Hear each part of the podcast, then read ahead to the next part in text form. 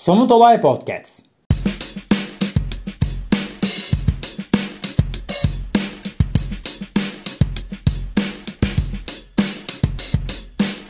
Hepsi bu kadar mı kurban? Evet. Benim Kanunun amacı işverenler ile bir iş sözleşmesine dayanarak çalıştırılan işçilerin çalışma şartları ve çalışma ortamına ilişkin hak ve sorumluluklarını düzenlemektir. Peki öyle mi? Git ulan işine. Somut Olay Podcast başlıyor. Capcom, we're go for landing. Eagle Houston, you're go for landing, over. The Eagle has landed. Roger, Tranquility. We copy you on the ground. You got a bunch of guys about to turn blue. Three, We're breathing again. two, Thanks a lot. one, zero. All engine running. Liftoff. BBC'nin 13 Minutes to the Moon adlı müziklerini Hans Zimmer'in yaptığı bir podcast serisi var. Oldukça başarılı, muazzam bir seri. Amerika Birleşik Devletleri'nin Ay'a uzay aracı gönderme projesini anlatıyor aslında. Daha çok bu projede yer almış çalışan kimselerin hayatına dokunarak yapıyor bu anlatımı. Bu projeye Soğuk Savaş dönemindeki uzaya çıkma yarışının getirdiği baskı hakim. Harıl harıl çalışıyor herkes. Devasa bir proje, çok katmanlı. Her aşaması sadece insanlığın uzay serüvenini etkilemiyor. Diğer alanlardaki ilerlemelere katkısı büyük. İçilebilir su elde etmek için gerekli teknolojiden kumaş üretim teknolojisine kadar her alana etkisi oluyor bu projenin. Şöyle bir anekdot vardı o podcast'te. Çok fazla çalışan var projede. Oldukça büyük bütçeli. Sürekli fazla mesai yapılıyor. Herkes çok çalışıyor. Herkes çok özverili.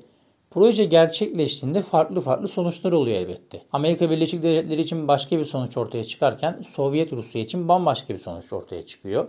Ya da diğer ülkelerde herhangi bir 3. dünya ülkesinde astronot olma hayali kuran bir çocuk için bambaşka bir sonuç. Böyle kompleks işlerin ne kadar planlı olursa olsun rastlantısal birçok yönü de var ya da bambaşka etkileri. Mesela sürekli fazla mesai yapılması birçok ailede iş nedenli aile içi tartışmalar, sorunlar ortaya çıkarmaya başlıyor. Ve proje boyunca o eyalette boşanma oranlarında ciddi bir artış oluyor. Yani aya yolculuk yalnızca aya yolculuk anlamına gelmiyor her zaman. Gelişen teknoloji, hızla büyüyen startuplar ya da alınan yatırımlar büyüyen fonlar. Bunlar da herkes için aynı anlamı ifade etmiyor elbette. Amazon, Netflix, Airbnb, Spotify, Uber gibi platformlar hayatımızın içinde artık. Bu platformlar üzerinden dönen bir ekonomi var. Bu saydıklarım hemen hepimizin bildiği şirketler. Böyle binlerce platform ile yeni bir iş modeline geçiliyor aslında. Tüm bu yenilikler ışıl ışıl bir sonuç vaat etmiyor herkes için. Sonuçta tüm bu şirketlerin asıl amacı kar maksimizasyonu ve bir taraf kazanırken de kaybeden bir taraf oluyor genelde. Sadece sonuca bakmak, ne güzel fikir sıfırdan ne noktalara geldi diye düşünmek keyifli olabilir. Ancak bu oldukça kompleks iş planlarının içerisinde yalnızca çıktı kısmına odaklanmak ciddi bir körlük yaratabiliyor. Sektörün içerisinde yer alan sorunları bırakın görmeyi, düşünmeyi bile engelleyebiliyor. Uber'in taraf olduğu davada aslında buna ilişkin. Birleşik Krallık'ta çalışan iki Uber sürücüsü Uber'e karşı dava açıyor. İşte Aslam ile Uber arasındaki dava da buradan doğuyor. Uber sürücüleri kaderi kendi ellerinde olan birer patron mu yoksa Uber adına çalışan kimseler mi? Gelin birlikte bakalım. Platform ekonomisine bakalım öncelikle. Nedir platform ekonomisi? Platform ile kastedilen bir ürüne ya da hizmete ihtiyacı olan kimse ile ürün ya da hizmeti sağlayacak kişilerin birbirine kolayca ulaşmasını sağlayan bir ortam. Günümüz dünyasında ise dijital tabanlı bir ortam. Yani aslında herhangi bir market ya da pazar alanına da platform diyebiliriz. Ancak dijital iş modellerindeki gelişmeler ile platformlar dijital ortamlara dönmeye başlıyor. Ve bu sayede daha az maliyetle kurulabilir, daha kolay ulaşılabilir hale gelmiş oluyor. Finans dünyası ile ilgiliyseniz ve podcast dinlemeyi seviyorsanız bu konuda Lumos'u kaçırmayın derim. Davaya dönecek olursak, gig ekonomisine ilişkin bir dava aslında. İngiltere'de açılan bu davada Uber sürücülerinin aslında talep ettikleri şey aralarındaki hukuki ilişkinin belirlenmesi. Davacıların iddialarına geçmeden önce Birleşik Krallık'taki çalışan statülerine bakalım. Çalışan statüleri 4 gruba ayrılmış. Self-employed statüsünde çalışabilirsiniz. Müşteri ya da tüketiciler ile kendi adınıza sözleşme yaparsınız ve tüm olası sonuçlara katlanırsanız yerine getirilmesi gereken tüm yükümlülükler sizin üzerinizdedir. Aslında serbest meslek erbabı da diyebiliriz bunun için. Employee statüsünde çalışabilirsiniz. Tamamıyla işçi statüsünde çalışmış oluyorsunuz. Çalışma saatleriniz, yıllık izinler, ücretler hepsi önceden belirlenmiş oluyor. Sizin adınıza yerine getirilmesi gereken bazı yükümlülükleri bir başka kimse yerine getirebilmiş oluyor. Agency worker olarak çalışabilirsiniz. Taşeron işçilik gibi bir şey aslında. Ajans ile anlaşıyorsunuz. O size geçici işler buluyor. Ya da lean worker olarak çalışabilirsiniz. Bu durumda başkası için çalışırsınız ama işi kendi hesabınıza yaparsınız. Peki önemi nedir bu statü farklılıklarının? Employee iseniz hasta olduğunuzda alacağınız izinden doğum iznine, babalık iznine kadar her şey güvence altında. Sigorta kapsamındasınızdır. Gelir vergisi kaynakta kesilir. Emeklilik fonunun maaşınızdan otomatik olarak kesilmesi gibi sonuçları vardır. Self-employed iseniz neredeyse her şeyi kendiniz yaparsınız. Herhangi bir güvenceniz yoktur. Agency worker da aslında bir geçiş dönemi. İlk 3 ay lean worker gibi haklara sahipken 3. aydan sonra çalışmaya devam ediyorsa employee statüsüne geçiyor. Lean worker ise bazı güvencelere sahip. Mesela askeri ücrete tabi. Tatilde çalıştırılırsa ekstra ücret ödenmesi gerekiyor ama vergileri kaynakta kesilmiyor. Kendileri ödüyor. Başka farklar da var. Mesela lean worker'lar iş yerindeki hukuk dışı uygulamaları bildirdiklerinde hukuki korumaya sahip oluyorlar. Bu konu bir avukatlık ortağının partnerlarından birisinin kara para aklamaya ilişkin ihbarında muhbir korumasından işçi sıfatı ile yararlanıp yararlanamayacağı şeklinde tartışılmış İngiltere'de. Eğer çalışan statüsüne değerlendirilirse farklı sonuçlar olacak. Partner olduğu için self-employed statüsüne değerlendirilirse farklı sonuçlar olacak. Çalışan statüsünde olursa farklı sonuçlar olacağı için hangi statüde olduğu tartışılmış. Şimdi tekrardan Uber davasına dönelim. 4 yıllık şoförüm, adım Murat. Daha önce devamlı olarak tek bir yerde çalıştım. Devamlı çalışırım. İzin de istemem. Siz ne isterseniz verin. İleride zam yapmak şartıyla tabii. Bir zaman deneyeceğim seni iki ay. Anlaşırsak devam edersin. Tabii. Uber sürücüleri şunu iddia ediyor.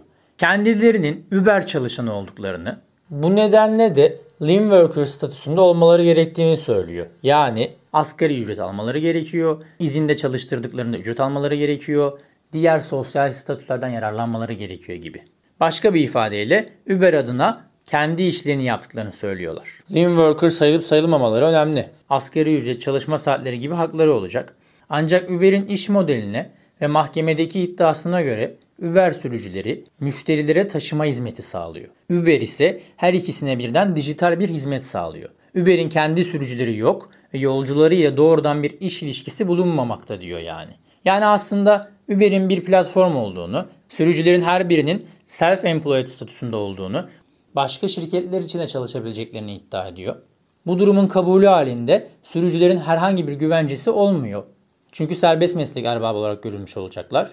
Ancak ne yerel mahkeme ne de yüksek mahkeme Uber ile aynı görüşte değil. Mahkeme genel olarak şöyle yorumluyor. Sürücülerin Uber uygulamasını açık tutmak gibi bir zorunlulukları yok ya da ne zaman açıp ne zaman kapatacaklarına kendileri karar veriyor. App sadece bir aracı. Mahkeme Uber'in taşıma hizmeti sağlayıcısı olarak görülmesi gerektiğini, Uber'in sürücüleri de yolcuları taşımak üzere sözleşmesi olduğunu, sürücülerin taşıma hizmetini Uber'in adına sağladıklarını, Uber'in bu iş modelinin kurgusunda ve devamlılığında sürücülerin de var olması gerektiğini, sürücülerin her ne kadar uygulamayı açıp açmamaları kendi tercihleri olsa da uygulamada çevrim içi olduktan sonra Uber için iş alabildikleri ve bu görevleri tamamladıkça yeni iş alabildikleri göz önünde bulundurularak Uber ile sürücülerin arasındaki sözleşmenin içeriği gereği sürücülerin lean worker statüsünde olduğuna karar veriyor. Bu da sürücüler için ekstra para ve bazı sosyal güvenceler anlamına geliyor. Benzer bir karar City Sprint sürücüleri için de veriliyor. İngiltere'deki bu davalardan sonra Fransa'da da Uber sürücüleri kendilerine çalışan statüsü verilmesi için dava açmış. Yanılmıyorsam geçtiğimiz ay ya da ondan önceki ay bir benzeri Kaliforniya'da da oldu. Mahkemede benzer yönde karar vermişti diye hatırlıyorum. Fransa'da sürücülerin çalışan olduğu yönünde karar veriliyor. Yani herhangi bir platform yalnızca kazananları içermiyor ya da herhangi bir girişim tüm sorunları herkes için eşit şekilde çözemiyor. Bu konuda gig ekonomiyi farklı bir bakış ile ele alan Ken Loach filmi var. Sorry, We Missed You filmin ismi. Film artık orta sınıf bile diyemeyeceğimiz bir ailenin hayatına odaklanıyor. If you're going to be aggressive with me, then I'm going to have to ask It's not you about to me being aggressive. I'm going to have to I'm ask you trying to to explain leave. to you a situation and you don't care. Do. Who's first in this queue? I am. Do you mind if this young lass? I've never been anywhere near a computer. Filmde anlatılan ailenin babası kuryecilik işi yapıyor. Ancak deponun çalışanı olarak değil. More than 50 meters. Yes. Can you raise either arm to put something in your top pocket? Can I ask you a question? Are you medically qualified? I've had a major heart attack. Job seekers allowance. Well, I want to appeal. You have to apply online, sir. I was a carpenter. Depo kuryelerden hizmet satın alıyormuş gibi kurguluyor iş planını. Plan şöyle. Kuryeler depoda yer alan ürünleri dağıtıyor. Depoda ise dağıtılmayı bekleyen kargolar var. Deponun kurallarına tabiler ancak iş sahipleri kuryelerin kendisi. En azından depolar böyle söylüyor. Böyle anlaşıyorlar. Kuryelerin kendi araçları var. Kendi araçlarıyla çalışıyorlar. Araca ilişkin tüm masrafları kurye kendisi ödüyor. Depo tarafından sağlanan güvence yok. Depo yalnızca işi sağlıyor. Filmde anlatılan ailenin anne karakteri ve baba karakteri evde konuşuyorlar. Baba kurye işinden bahsediyor. Bu işe girerse sonunda ev alabilmek için gerekli peşinatı biriktirebileceğinden ve mortgage kredisine başvurabileceklerinden bahsediyor. İşiyle ilgili görüşmeye gittiğinde depo sorumlusu ona sonunda kendi işinin patronu olacağından bahsediyor ve şöyle diyor. Artık kendi kaderini kendin belirleyeceksin. Ee, elbette ki öyle değil. Filmin temelinde işlenen konu güvencesiz ve esnek çalışma modeli olsa da film sadece bundan ibaret değil. Aile içi iletişim probleminden filmde anlatılan ekonomik sınıftaki insanların eğitim sorununa kadar değiniyor. Ancak tüm bunları elbette ki sınıfsal olarak ele alıyor film. Yani filmdeki birçok problem aslında gayet çözülebilir, basit, birbiriyle ilişkili problemler. Birkaç küçük kazanç ile üstesinden kolayca gelinebilecek şeyler. Fakat filmde anlatılan ailenin içinde bulunduğu ekonomik sınıf herhangi bir problemi temel olarak çözmesini sağlamadığı için bir diğer problem sürekli büyüyor. Örneğin sağlık sigortalarının olup olmaması oldukça alakalı diğer sorunlarla. İyi bir eğitim ya da herhangi bir şekilde eğitim alıp almamasının onlara gelecek sağlayıp sağlayamayacağı konusu. Bu kendi işinin patronuymuş gibi olma ama aslında başkası için çalışma durumunu öyle küçük noktalardan yakalıyor ki filmde bir süre sonra en alakasız konular bile adamın işini kaybetmesine neden olur mu olmaz mı diye izlemeye başlıyorsunuz. Çünkü hem iş hem de ailenin ekonomik durumu oldukça kırılgan. Buna benzer bir çalışma vardı. Ben de Immanuel Dostoyevski'nin bir blog yazısında görüp bakmıştım makaleye. Yanılmıyorsam Forbes'te yayınlanmıştı. Amerikalıların %63'ü beklenmedik bir 500 dolarlık masrafı karşılayabilecek nakite sahip değildi. Yani bu %63'ten herhangi birisinin ne bileyim televizyonu bozulsa ya da işte buzdolabı bozulsa, çamaşır makinesi bozulsa ve ve yenisinin bedeli veya tamirin bedeli 500 dolardan fazla ise karşılayamayacak. Hatta işe gidip para kazanmasını sağlayan aracı bile olabilir bu. Filmde güvencesiz çalışmanın tüm sarsıcı yanları oldukça rahatsız edici bir şekilde anlatılıyor.